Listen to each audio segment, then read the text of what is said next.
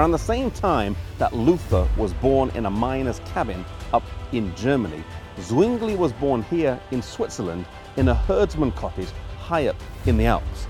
You see, the leading reformers of that time were men of humble rank, who most of all were free from pride of rank and from the influence of bigotry and priesthood.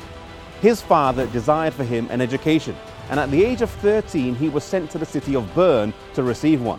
But whilst he was there, another danger would arise. Because of his intellect, his sharp mind, and his leadership qualities, the monks desired to recruit him.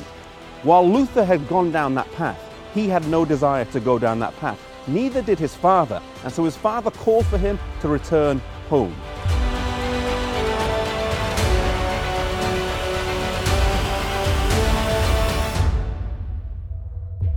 Zwingli started his ministry in Basel and was ministering around the same time as Luther was, though they were not in communication with each other. God was using each of them individually.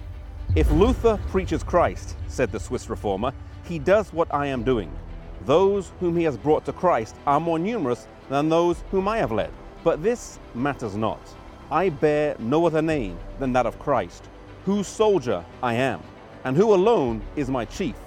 Never has one single word been written by me to Luther, nor by Luther to me. And why? That it might be shown how much the Spirit of God is in unison with itself, since both of us, without any collusion, teach the doctrine of Christ with such uniformity.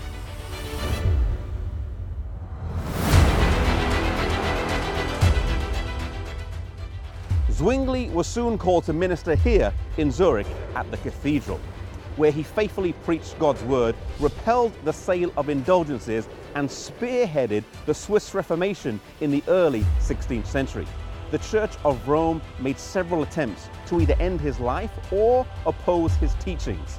When hearing of one particular plot, he replied, Let them come on. I fear them as a beetling cliff fears the waves that thunder at its feet. Realizing how little had been gained by trying to suppress Luther's teachings over in Germany, they endeavored to enter into a disputation with Zwingli. The Council of Zurich, though, forbade him to go. And so instead, two of his students went in his place.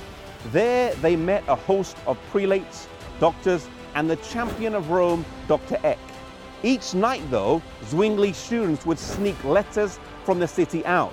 And then at night, Zwingli would write letters that would be snuck back into the city. And though he wasn't there, he was able to direct the proceedings that took place.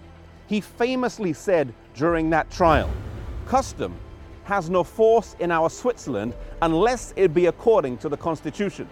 Now, in matters of faith, the Bible is our Constitution.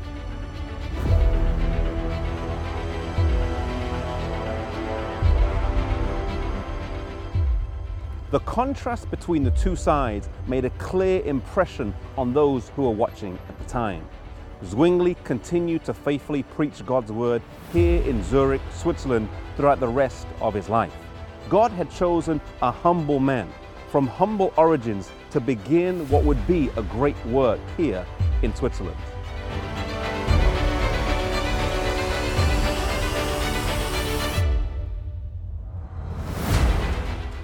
No matter who you are or where you come from, know that God is able to do great things through you.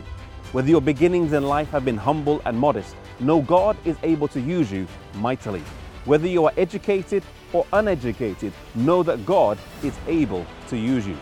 Here in Switzerland, Zwingli was a man of very humble background, being born in a herdsman cottage up in the Alps, and yet he was used to start a mighty work of reformation here in Switzerland.